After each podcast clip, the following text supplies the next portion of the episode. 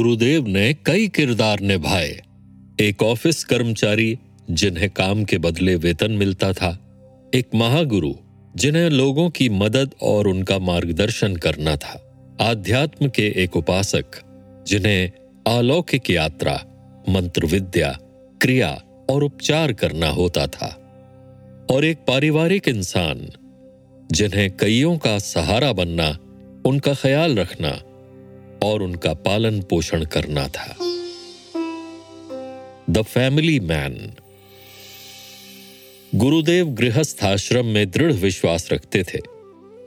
वे अपने आध्यात्मिक पथ पर आगे बढ़ते हुए एक गृहस्थ की तरह ज़िंदगी जीते थे।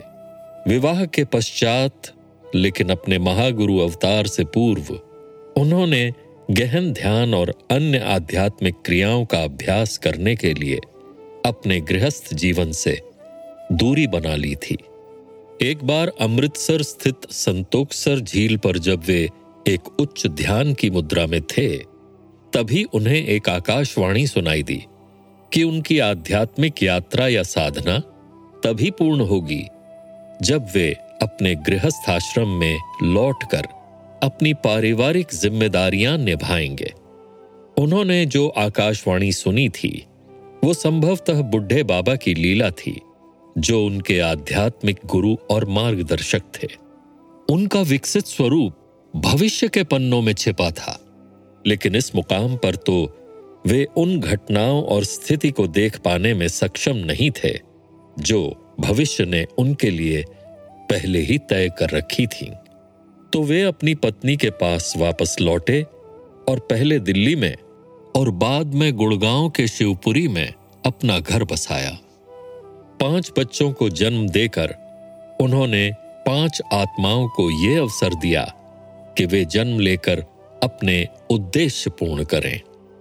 इसी के साथ साथ उन्होंने अपने दादा, पिता और अपने रिश्तेदारों को अपने बच्चों के रूप में जन्म देकर उनका ऋण भी चुकाया, जिन्होंने उनके बचपन में उनके शारीरिक स्वरूप की परवरिश करके उन्हें कृतज्ञ किया था। अपने इन परिजनों को अपनी संतान के रूप में जन्म देकर और उनका पालन पोषण एवं परवरिश करके गुरुदेव उनके ऋण से मुक्त हुए। एक पति के रूप में वो बड़े मजाकिया थे, लेकिन अपनी पत्नी के लिए काफ़ी मुश्किलों की वजह भी थे। हम जैसे बेपरवाह लोग रात के डेढ़ दो बजे तक गुरुदेव का साथ नहीं छोड़ते थे और माता जी को हमारी मौजूदगी में ही आराम करना पड़ता था। अक्सर गुरुदेव माता जी को नींद से जगा देते और कहते, ओ मास्टर, अपने बच्चिया चाय नहीं पिलानी? गुरुदेव हमारे लिए तो महागुरु थे, पर माता जी के लिए तो अक्सर अच्छी खासी परेशानी खड़ी कर देते थे। मुझे लगता है कि वे माता जी का मन बहलाकर उनकी नींद के नुकसान की भरपाई करते थे। लेकिन माता जी बड़े सहज स्वभाव की थीं। हालाँकि वे एकाध बार शिकायत भी करती थीं, लेकिन वो गुरुदेव और हमारी जरूरतों का पूरा ध्यान रखती थी। मैं मानता हूँ कि गुरुदेव सौभाग्यशाली थे कि उन्हें माता जी जैसी पत्नी मिली। मेहनती निश्चल और उनके चुटकुलों पर हंसने वाली। मैं माता जी के भाई और गुरुदेव के बहनोई रुद्र साहब से मिलने लुधियाना पहुँचा जहाँ हमारे बीच बड़ी दिलचस्प चर्चा हुई। तो जब पहली दफ़ा आपने देखा फ़र्स्ट रिएक्शन क्या होगा?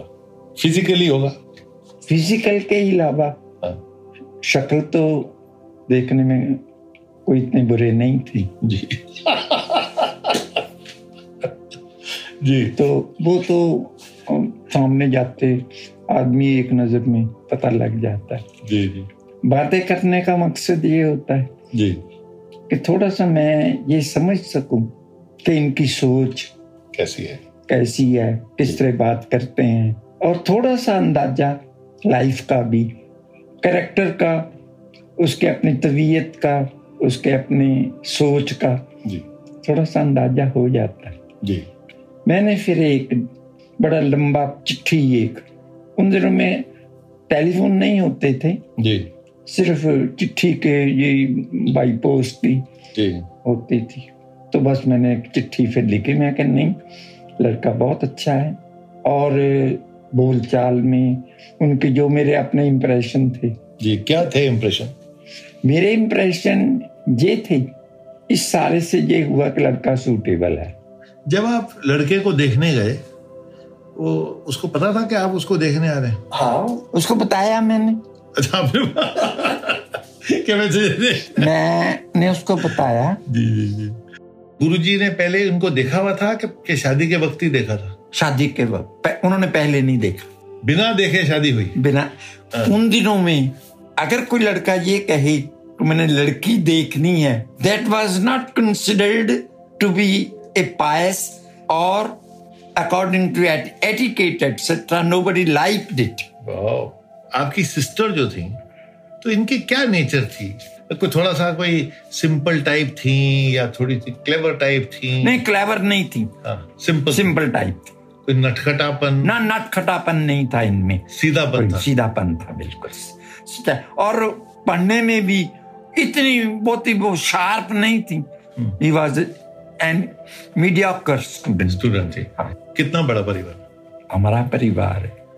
मेरी चार बहनें थी चार भाई थे। रुद्र जी को आप बहुत ही सरल और स्पष्टवादी कह सकते हैं। आइए इस पारिवारिक जायके को जारी रखते हुए भाई से बहन की तरफ़ रुख करते हैं। हालाँकि गुरुदेव दिखने में बड़े आकर्षक पति थे लेकिन उन्होंने अपनी पत्नी को कई तरह से चौंकाया। सबसे पहली बार तो तब, जब उनकी शादी के कुछ हफ्तों बाद गुरुदेव बिस्तर पर लेटे हुए गहरी ध्यान मुद्रा में चले गए। माताजी घबरा गईं, क्योंकि गुरुदेव की साँसें चलती नज़र नहीं आ रही थी। उन्होंने सोचा, कहीं कुछ अनर्थ तो नहीं हो गया। वो भागकर अपनी ननद के पास गईं, जिन्होंने माताजी को बताया कि गुरुदेव असल में ध्यान की मुद्रा में हैं। और इसलिए फ़िक्र की कोई बात नहीं है। जब आपकी शादी हुई आपको पता था कि जिसके साथ आपकी शादी होने वाली है वो कोई स्पिरिचुअल इंसान है कुछ नहीं पता। मेरे को कुछ नहीं पता था। शादी के थोड़े टाइम महीने के अंदर अंदर कुछ दिनों के बाद ये एकदम ध्यान पे लेते मुझे नहीं मालूम था ध्यान लगाया या क्या किया। और मैंने इनको बुलाने गई कुछ काम करने के लिए। तो ये बोले नहीं। ऐसा लगा कि जैसे सांस नहीं ले रहा। मैंने इनके पंखों हिलाए, इनको हिलाया, ये हिले नहीं। उनके ये क्या हुआ एकदम से मैं घबरा गई। मैं जाके सिस्टर ला थी उसको कहा, मैं कि देखिए उनको क्या हो गया? क्या कैसे लेते हैं? कहते बाबू जी ऐसे ही करते हैं। पहले भी ऐसे ही करते हैं। मत घबराया करो। ये ऐसे पाठ करते हैं कई बार। फिर मैंने इस बारे सोचा ही नहीं कभी भी। तो फिर बाद में धीरे धीरे मेरे को घर से ही पता चला कि ये वहाँ बॉडियों पे झरने होते हैं। वहाँ पर बैठ के भी काफ़ी पाठ करते थे। आज में बीच में थोड़ा पानी होता है साइड में पक्की जगह बना लेते हैं उसके अंदर नहाने के लिए। जी जी। उसको बॉडी कहते हैं। तो वहाँ पर पेड़ लगे होते हैं उसके पेड़ के नीचे काफ़ी भक्ति करते थे। सारा दिन बैठे रहते थे। फिर घर में भी आके रात दिन लगे रहते थे। और ये इन्होंने काफ़ी इन्होंने तपस्या की है। उन दिनों में शादी से पहले काफ़ी तपस्या की है। अपने घर में किसी का बना हुआ खाना नहीं खाना अपने हाथ से बनाना किसी की बनी सब्ज़ी लेनी नहीं है सब्ज़ी तो अपना गुड़ निकालना उससे रोटी खा ली खुद रोटी बनानी अपने हाथ से वही रोटी खानी। अपने ही घर में? अपने घर में। और कपड़े नहीं पहनने। एक जो लंगोटी होती है वो लंगोटी लगा के घूमते रहते थे। उसी लंगोटी में रहना ये जब तपस्या करते थे। शादी से पहले। जी। तो उसमें घूमते घूमते कई साधु संतों के पास भी गए। उसने कुछ क्या बात करते, क्या इनके विचार हैं?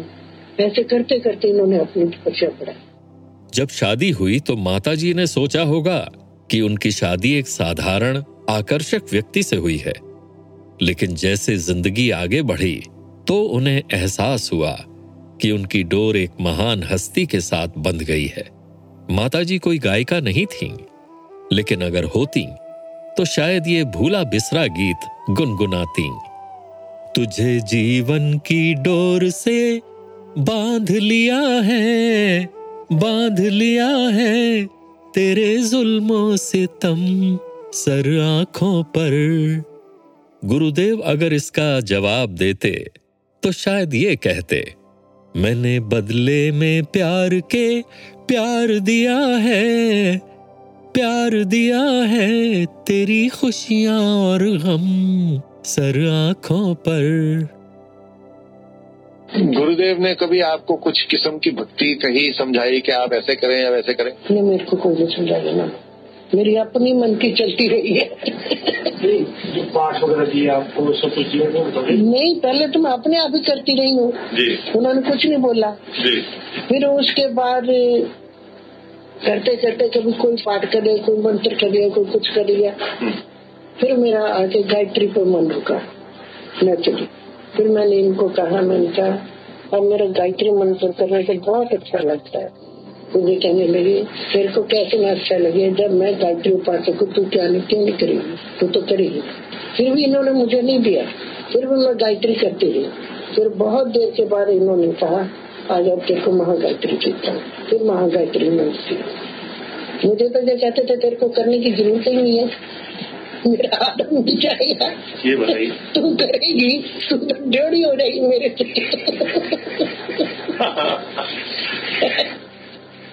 को ज़रूरत क्या है करने की? मैं करता हूँ ना।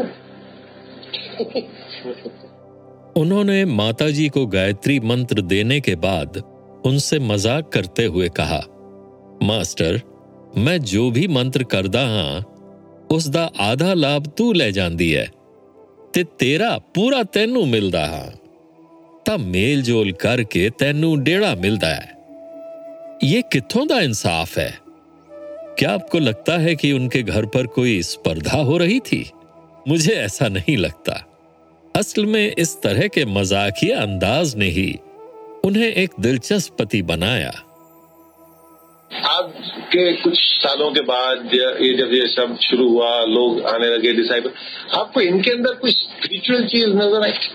या आपको क्या नज़र आया इनके अंदर? भाई, आपके तो हस्बैंड है ना।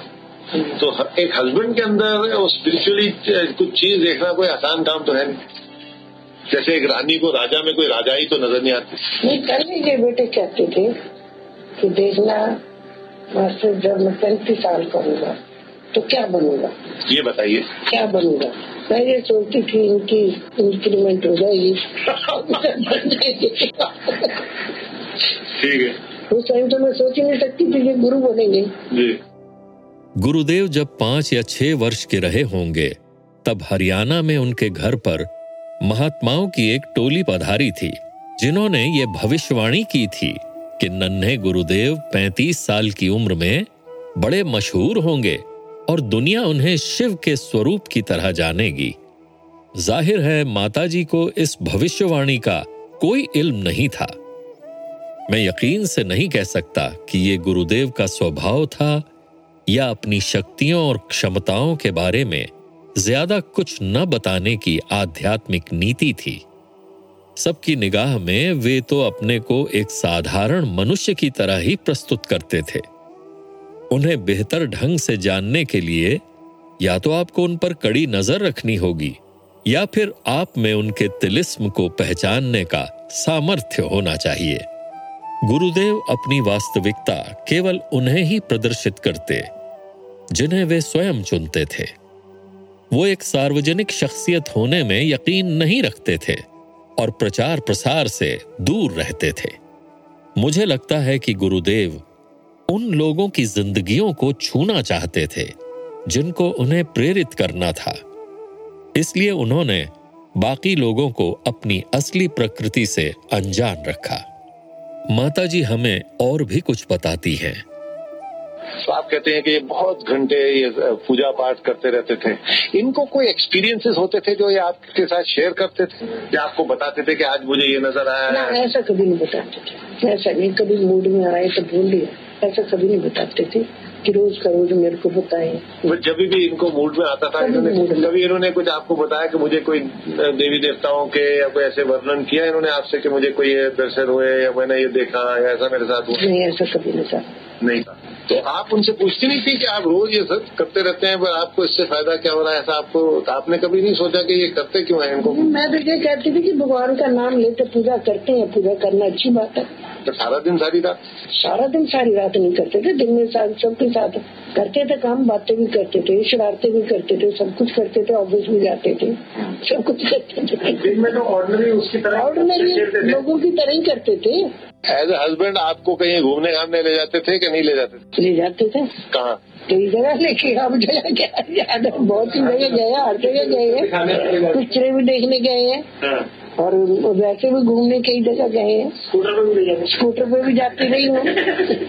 इनके साथ बैठ के गाड़ी में भी गई हूँ स्कूटर में भी गई हूँ। हाँ, रात में भी पिक्चर देखने गए हैं दिन में भी गए हैं। जाते थे। आम जनरल आज लोगों की तरह ही रहते थे। तो इनको एज ए हस्बैंड क्या ये आपको हंसाया करते थे या बड़े सीरियस होते थे? इनका नेचर क्या था? नेचर बहुत अच्छी थी। बचाते भी थे। हाँ, खूब हंसाते थे खुश भी रहते थे और अपना किसी टाइम कोई प्रॉब्लम भी कर लेते थे जानबूझ के। थे, "ये- ये होनी ज़रूरी है। मिर्च मसाला होना ज़रूरी है। हँसते हँसते झगड़ा भी कर लिया। हमने गुरुदेव की सबसे छोटी बेटी अलका से बात की जिन्हें प्यार से छुटकी बुलाया जाता है। तो आप कहते थे कि ये आके गुरुदेव आपके साथ बैठते थे और वो स्कूल की बातें और हँसी मज़ाक। हाँ।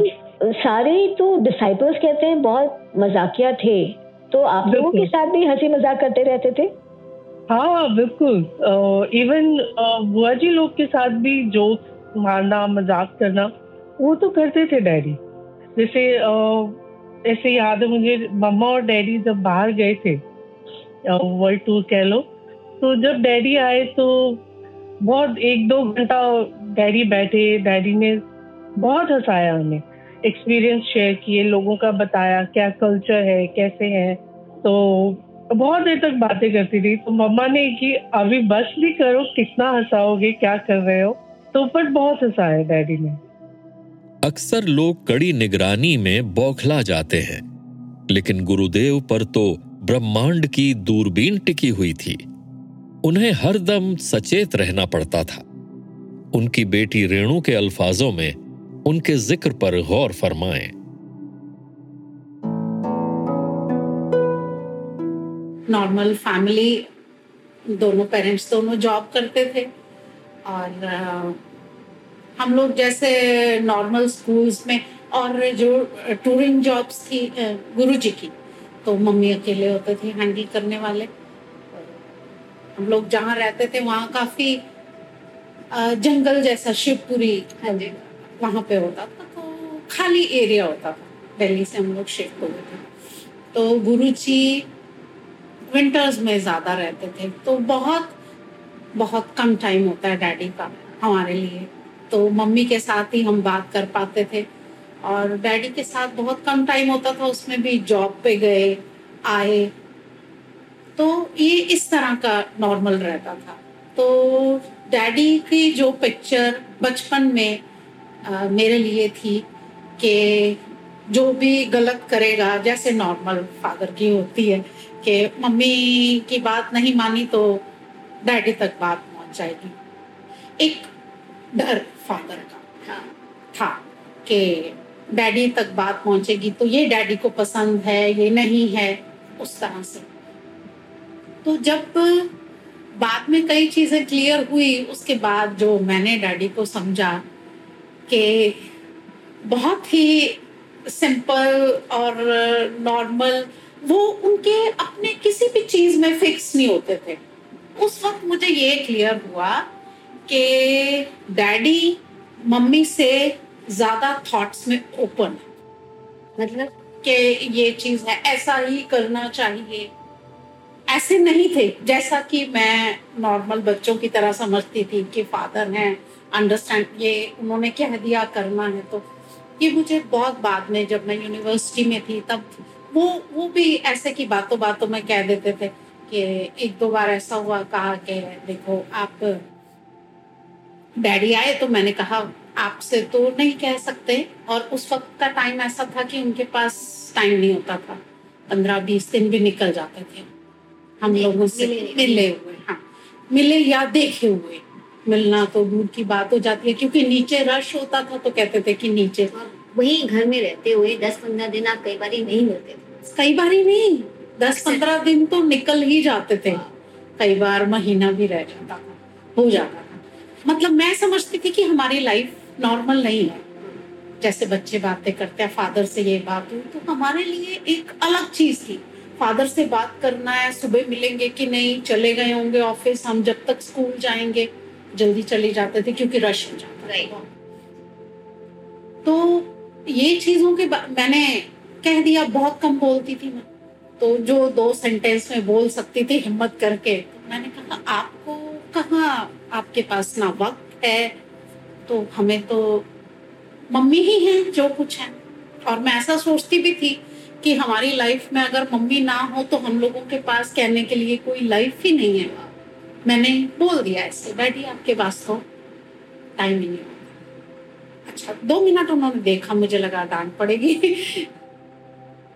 तो कहते कि ठीक है लेकिन उन्होंने कहा बेटा आ, मुझे तुम्हारी माँ की तरह का प्यार नहीं करना आता। शायद तुम कभी समझ पाओ। कि जब समझोगे, तब समझोगे कि, आ, मेरा पुत कुछ कुछ कुछ कुछ ये सब चीज़ें। जब समझ आएगी, तुम्हें तो पता चलेगा प्यार होता क्या है। क्योंकि लोगों का भी आना जाना होता था, लेकिन हमारे लिए इससे कोई ज़्यादा फ़र्क नहीं पड़ता था, क्योंकि हमें शायद समझ ही नहीं थी। क्या है? ये पता था कि जल बनाते हैं, डैडी। उस बारे में पता था, ठीक कर देते हैं। कुछ सोचो तो पता चल जाता है। अच्छा ये भी पता था। ये ये छोटी छोटी बातें थी जैसे अब पाठ कर रहे हैं डैडी पाठ कर रहे हैं तो हमें होता था कि पाठ करना है। महागायत्री का तो मुझे याद नहीं है कुछ लेकिन गायत्री मंत्र होता था कि सोने से पहले जैसे एक नॉर्मल फैमिली में ऐसा कुछ नहीं था कि घर में रामायण है या कुछ ऐसा। तो उनका प्यार करने का तरीका कैसा था? बस यही बोल देते थे। अच्छा तुमने घूमने के लिए कहाँ जाना? मतलब वो भी एक बात ही होती थी खुश करने के लिए पूछ रहे हैं क्योंकि ना वक्त होता था और हमारे पास ये समर हॉलीडेज होती थी हमेशा तो कहते थे हाँ इस अच्छा बेटा, अब जहाँ बोलोगे वहाँ घुमाने लेके जाएँगे। लेकिन प्रोग्राम बनता था, नहीं बनता था। कुछ ऐसा तो मुझे पता होता था कि मतलब खुश मूड में है तो एक यही चीज़ होगी कि घूमने कहाँ जाना था?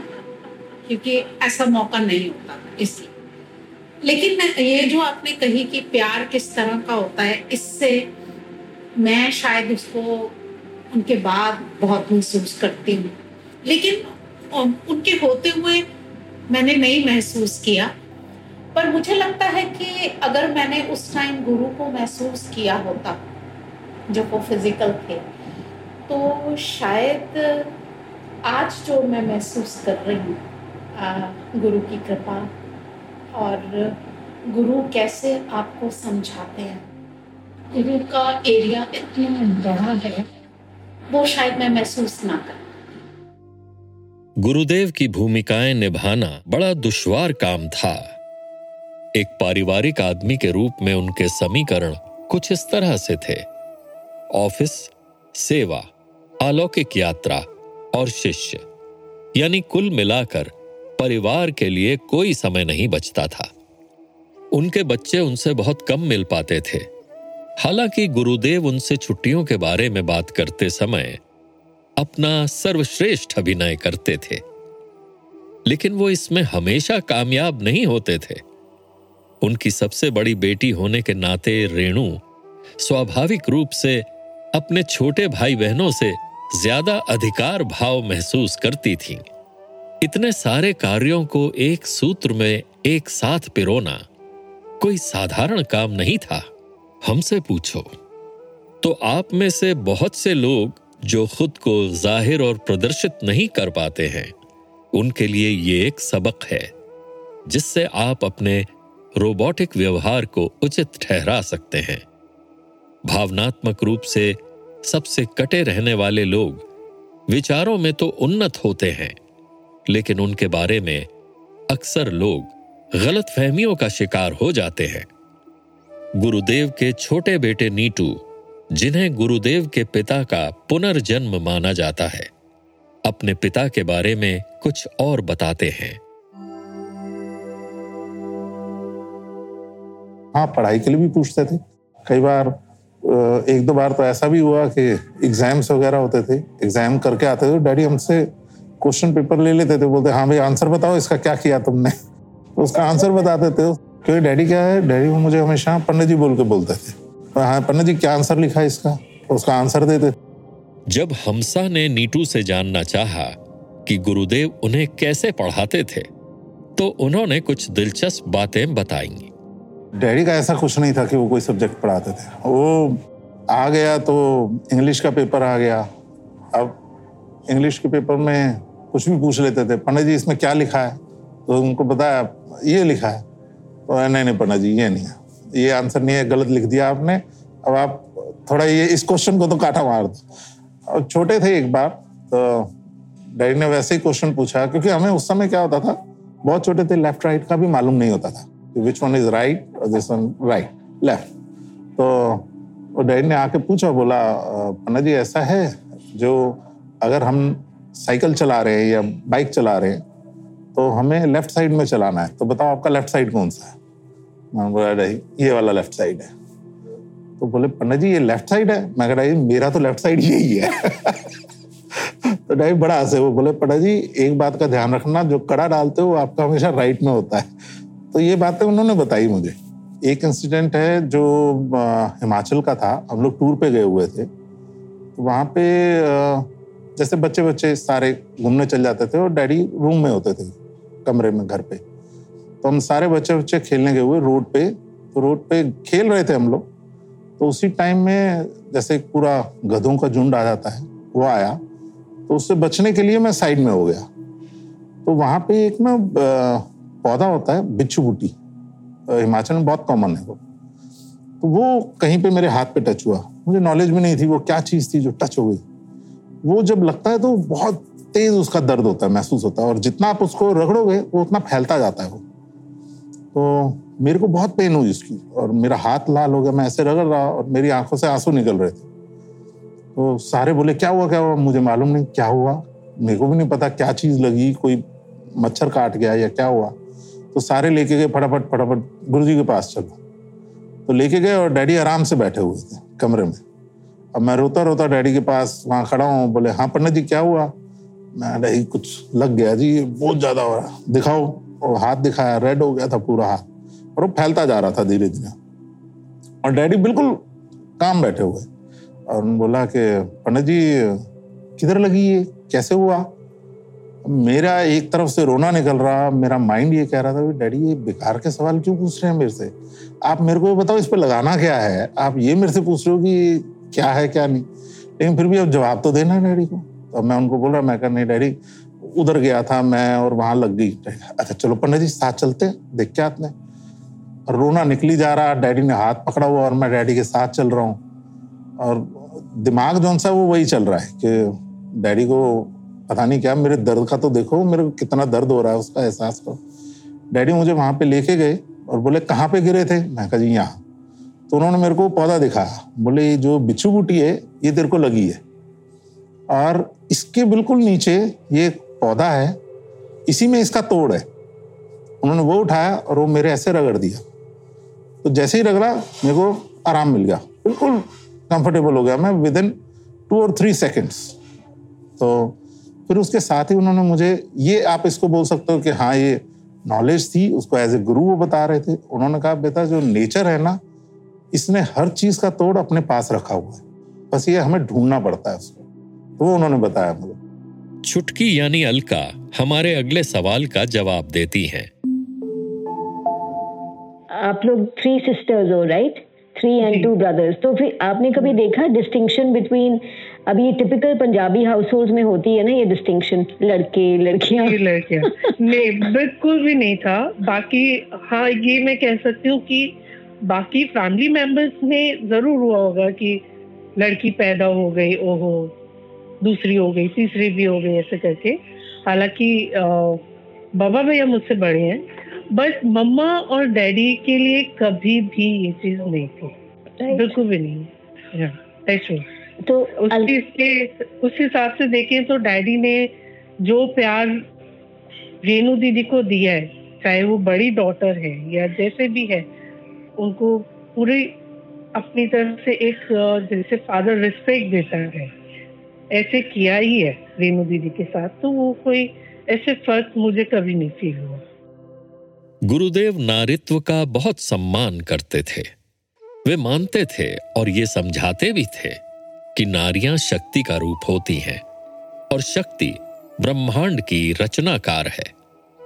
मेरे बहुत से गुरु भाई ये शिकायत करेंगे और इस बात की गवाही देंगे कि गुरुदेव ने हमेशा हमारी पत्नियों का पक्ष लिया। तो इस प्रकार से यहाँ उन्होंने हमारे साथ थोड़ा भेदभाव तो किया। अगर हमारे हौसले बुलंद हैं तो हम उनके सामने लाल झंडा लेकर ज़रूर कहते, इनकलाब जिंदाबाद। लेकिन बादशाह, आखिर इसे सुनने वाला कौन था? एक साथ दो नावों पर सवारी करना आसान नहीं होता।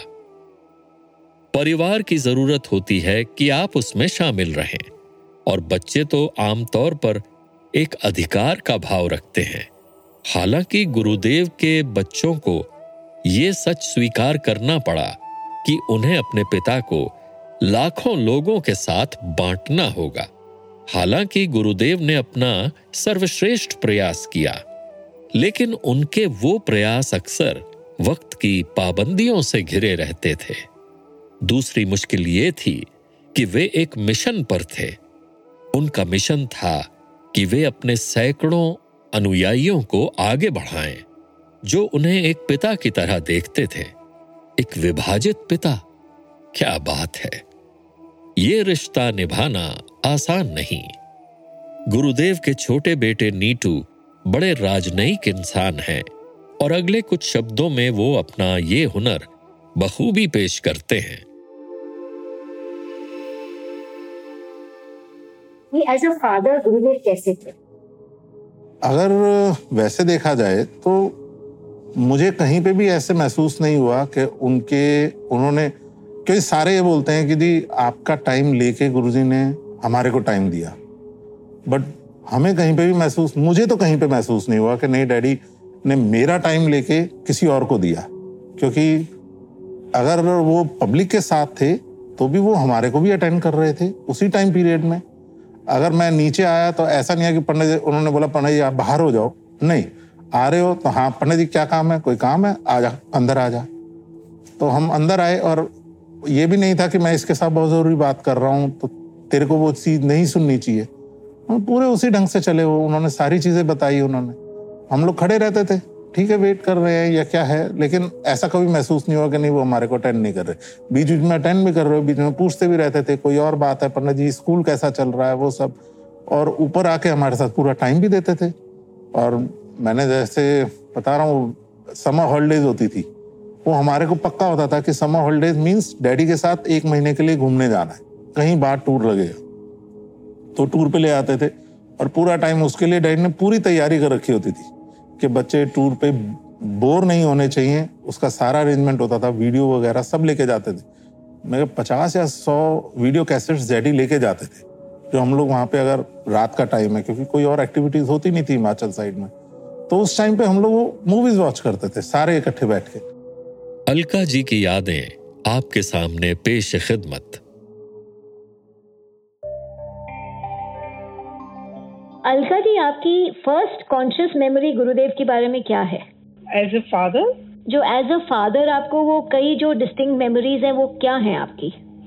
सी ये तो है कि हम लोग रोज नहीं मिलते थे बट हाँ उनका जो मेमोरीज हैं जैसे हम ट्रिप पे जाते थे कभी डैडी ऊपर आते थे टाइम स्पेंड करना थोड़ा एक्सपीरियंस शेयर करते थे कभी कभी और कुछ ना कुछ डैडी का ये कि कोई भी बात को अगर समझाना है तो वो एक आध सेंटेंस के अंदर वो एक बहुत बड़ी बात को इन शॉर्ट में बहुत अच्छे से समझा देते थे। ये है हाँ ट्रिप पे जाते थे जहाँ डैडी का टूर होता था वहाँ पर आ, हमें भी लेके जाते थे। वो मेमोरीज हैं हमारे पास एज ए फादर एक बार मुझे याद है आ, हम लोग नेपाल गए थे। उससे पहले तो आई थिंक 82 की बात होगी मे बी तो उस टाइम पे लेके गए और डैडी ने बोला होगा, दीदी ने बोला होगा कि नहीं नहीं, इतना छोटा ट्रिप होता है, इतना चलाते हो सब। तो आके मुझे याद है, जाने के टाइम पे तो सब ठीक रहा। आके रेनू दीदी की, क्या घुमाया आपने हमारे को? आपने कहा था आगरा लेके जाएँगे, वहाँ ताजमहल दिखाओगे, वो वो, कहीं नहीं लेके गया। तो डैडी बोलते, लेके तो गया था तुम्हारे को आगरा? दीदी कहते, कब लेके गए? बोले वहीं से क्रॉस तो किया था हमने। तो हँसी मज़ाक भी चल रहा है, लेकिन दीदी को एकदम गुस्सा आ गया। स्कूल पढ़ने वाले बच्चों को यह समझाना आसान नहीं है कि प्यार हदों के नियम नहीं जानता, क्योंकि प्यार एक जज्बात नहीं, बल्कि एक एहसास है। यह किसी एक का नहीं है, और इसे समेटा भी नहीं जा सकता। इसे तो खुशबू की तरह फैलना होता है। जो सिर्फ़ चुनिंदा लोगों को नहीं, बल्कि सभी को अपने आंचल में समा लेता है। गुरुदेव के बच्चों में वक्त के साथ ये समझ भी आ गई। तो रेनू दीदी है कि नहीं, मुझे ऊपर ड्राइंग रूम चाहिए, हमारे डाइनिंग रूम चाहिए, बच्चे बड़े हो रहे हैं, उनके पढ़ने के लिए चाहिए। तो डैडी की क्या फ़र्क पड़ता है? ऐसे भी हो जाएगा ना तो दीदी की नहीं। हाँ तो वो दीदी ने ड्राइंग रूम वगैरह सब उसके बाद ही ऊपर कंस्ट्रक्शन बनी। फ़र्स्ट और सेकंड फ्लोर पहले अच्छा। सिर्फ़ दो रूम्स थे। एंड uh, वो रूम्स बने तो खैर उसके अंदर डैडी ने बना दिया लेकिन डैडी ने कि जब ड्राइंग रूम देखा उसका साइज़ देखा तो हम लोग सारे खड़े हुए थे डैडी के पास। डैडी कहते हैं ये परफेक्ट साइज़ है। इसके अंदर एक बार में 20-25 लोग आराम से रात को सो सकते हैं। तो रेणु दीदी की शक्ल देखने वाली थी कि ये मैंने गेस्ट के लिए या ड्राइंग रूम बनाया है और डैडी ने एज ए गुरु जी उसको पब्लिक के लिए बनाया है। तो बस दीदी फिर की समझ गए कि नहीं डैडी ने पब्लिक के लिए ही सोचना है। जो भी है जब वो चीज़ उस चीज़ के लिए यूज़ होगी तो उसी के लिए ही होगी। बट डैडी ने ये भी बोला कि बेटा हम तो फकीर बंदे हैं।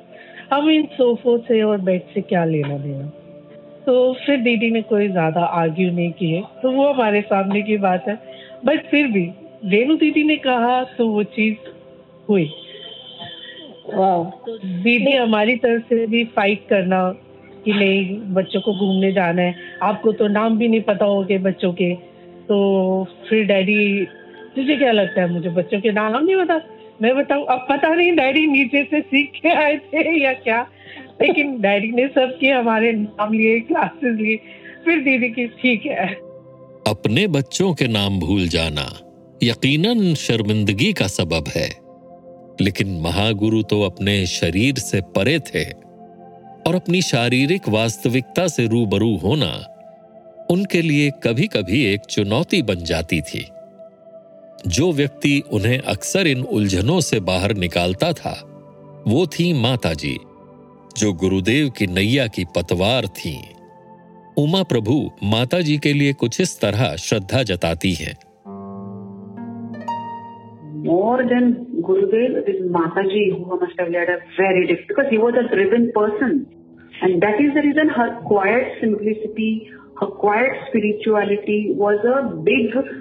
uh, what, how do I say, anchor to the spirituality of uh, Gurudev. That's why you, you know, that Shiv and Shakti that you see is apt in their case, no? Yes, absolutely. I mean, she was the quiet, she was you, quiet. You have that quietness, that quiet fortitude, that, uh, you know, simplicity, that spirituality that oozed out of her. And that is the reason she didn't have to give you any ashirvad and you just had to be in her presence and that aura that radiated from her माता जी अपने शारीरिक कद से कहीं ऊँची थीं। वे घर और स्थान के कामकाज संभालती थीं और बहुत मेहनत करती थीं। मुझे याद है किस तरह वो हर सुबह रसोई के पुराने उपकरण मथनी से मक्खन निकालती थीं गुरुदेव इस बात पर ज़ोर देते थे कि स्थान के मंदिर में इस्तेमाल किया जाने वाला घी शुद्ध होना चाहिए। माताजी को काम करते देखकर एक बार मुझे भी जोश आ गया। मैंने माताजी का हाथ बटाना चाहा और मक्खन मथने में लग गया। लेकिन मैं तो आधे काम में ही थक कर चूर हो गया। आखिर माताजी को ही आगे बढ़कर उसे पूरा करना पड़ा। मैं तो बस देखता ही रहा। घर के इतने काम करने के बाद वो पढ़ाने के लिए स्कूल जाती थीं। कुछ घंटों बाद जब वे वापस लौटती तो एक बार फिर घर के कामों का कभी न थमने वाला सिलसिला शुरू हो जाता था इसमें कोई शक नहीं कि बहुत से लोग कड़ी मेहनत करते हैं, लेकिन आखिर वो उनकी तरह महारानी का दर्जा प्राप्त नहीं कर पाते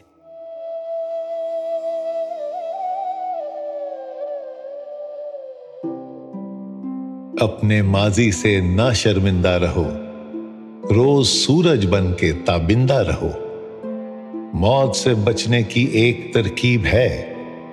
दूसरों के जहन में ज़िंदा रहो। दूसरों के जहन में ज़िंदा रहो।